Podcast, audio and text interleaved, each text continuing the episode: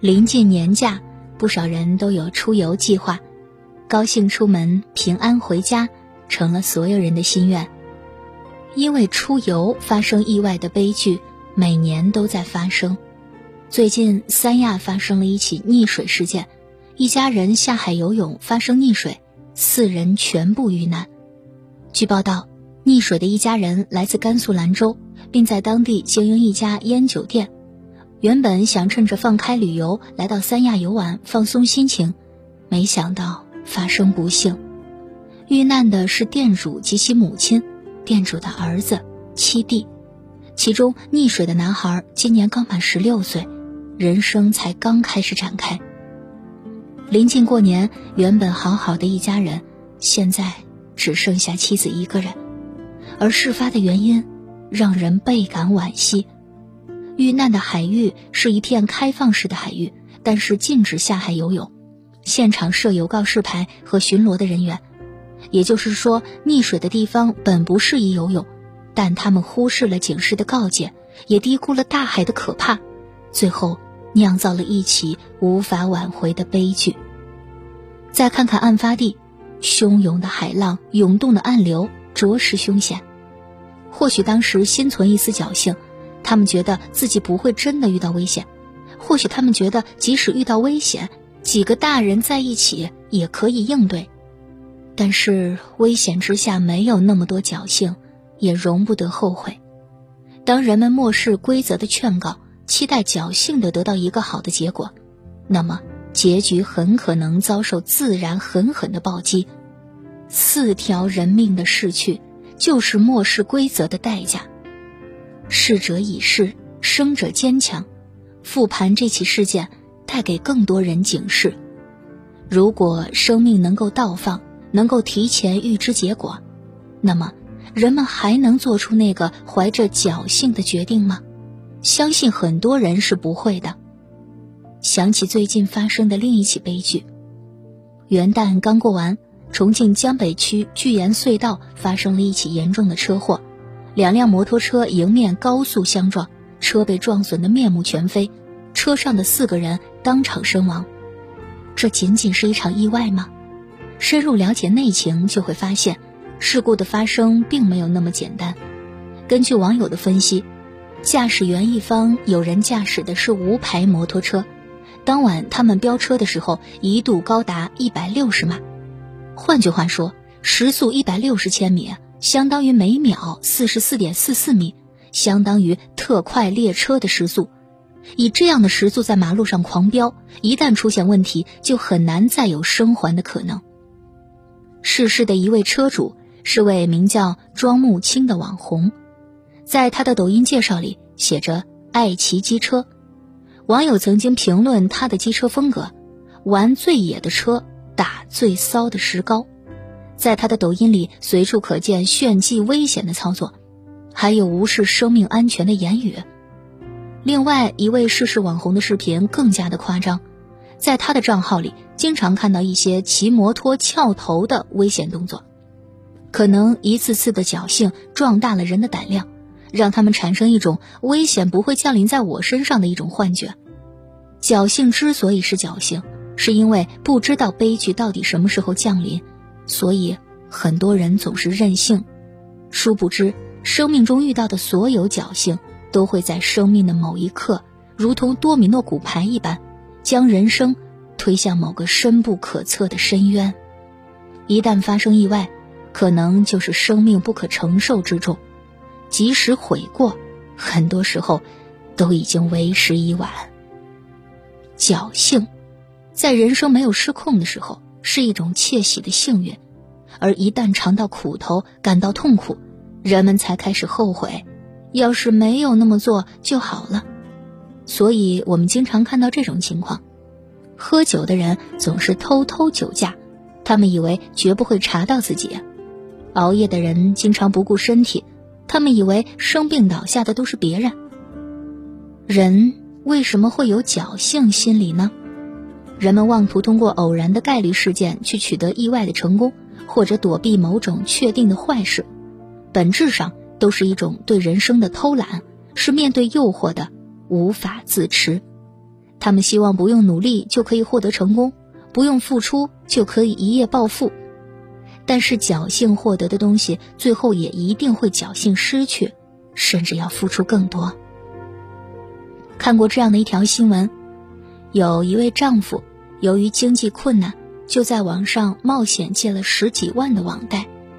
原本以为自己很快就能够还上，但是计划不如变化。由于自己工资不高，偿还能力有限，眼看着贷款利滚利，越滚越高。男人非常痛苦，情急之下，他做了一个荒唐的决定，他私自给自己买了一份一百万的意外险，并且制造了意外开车死亡的假象，没跟任何亲人商量，一个人从湖南逃到贵州，所有人都以为他已经死掉，他以为这是一个完美的计划，只要一点点的侥幸，他就能够拿到钱，把贷款还上。还可以剩下余钱给女儿治癫痫，没想到的是，面对丈夫的意外离世，妻子不仅要一个人承担养家的重任，突然出现的巨额债务，还有面对婆家的指责，绝望之下，妻子选择带着两个孩子跳河，离开这个冰冷的世界。等到他终于回到家里，已经家破人亡，他竹篮打水一场空。为了心中的贪欲，他以身犯险，贪心的以为侥幸就能躲过追责，拿到不属于自己的钱财，妄图用一个人的侥幸去对抗整个商业社会的规则，这本身就充满了巨大的风险，根本不符合实际情况，失败是必然的事。最后的结果，他的计划败露，等待他的是漫长的刑期。心存侥幸之心是一个人最大的愚蠢。但凡想用较小的代价去撬动巨大的利益，基本就已经注定了结局。平时买彩票都不会中奖的人，居然相信自己能够一路好运，能够躲避沿途所有的暗礁。这样想的人，本质上既贪又蠢。当他们坐上命运的牌桌。将自己的命运寄托于冒险的赌博，结局往往不仅给自己的人生带来灾难，还会给身边的人带来灾祸。人只有在心存敬畏的时候，行为才有所约束。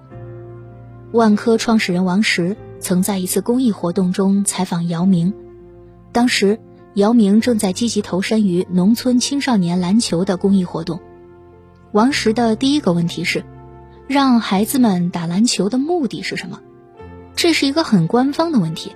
通常我们会听到提升身体素质、强身健体这样的回答。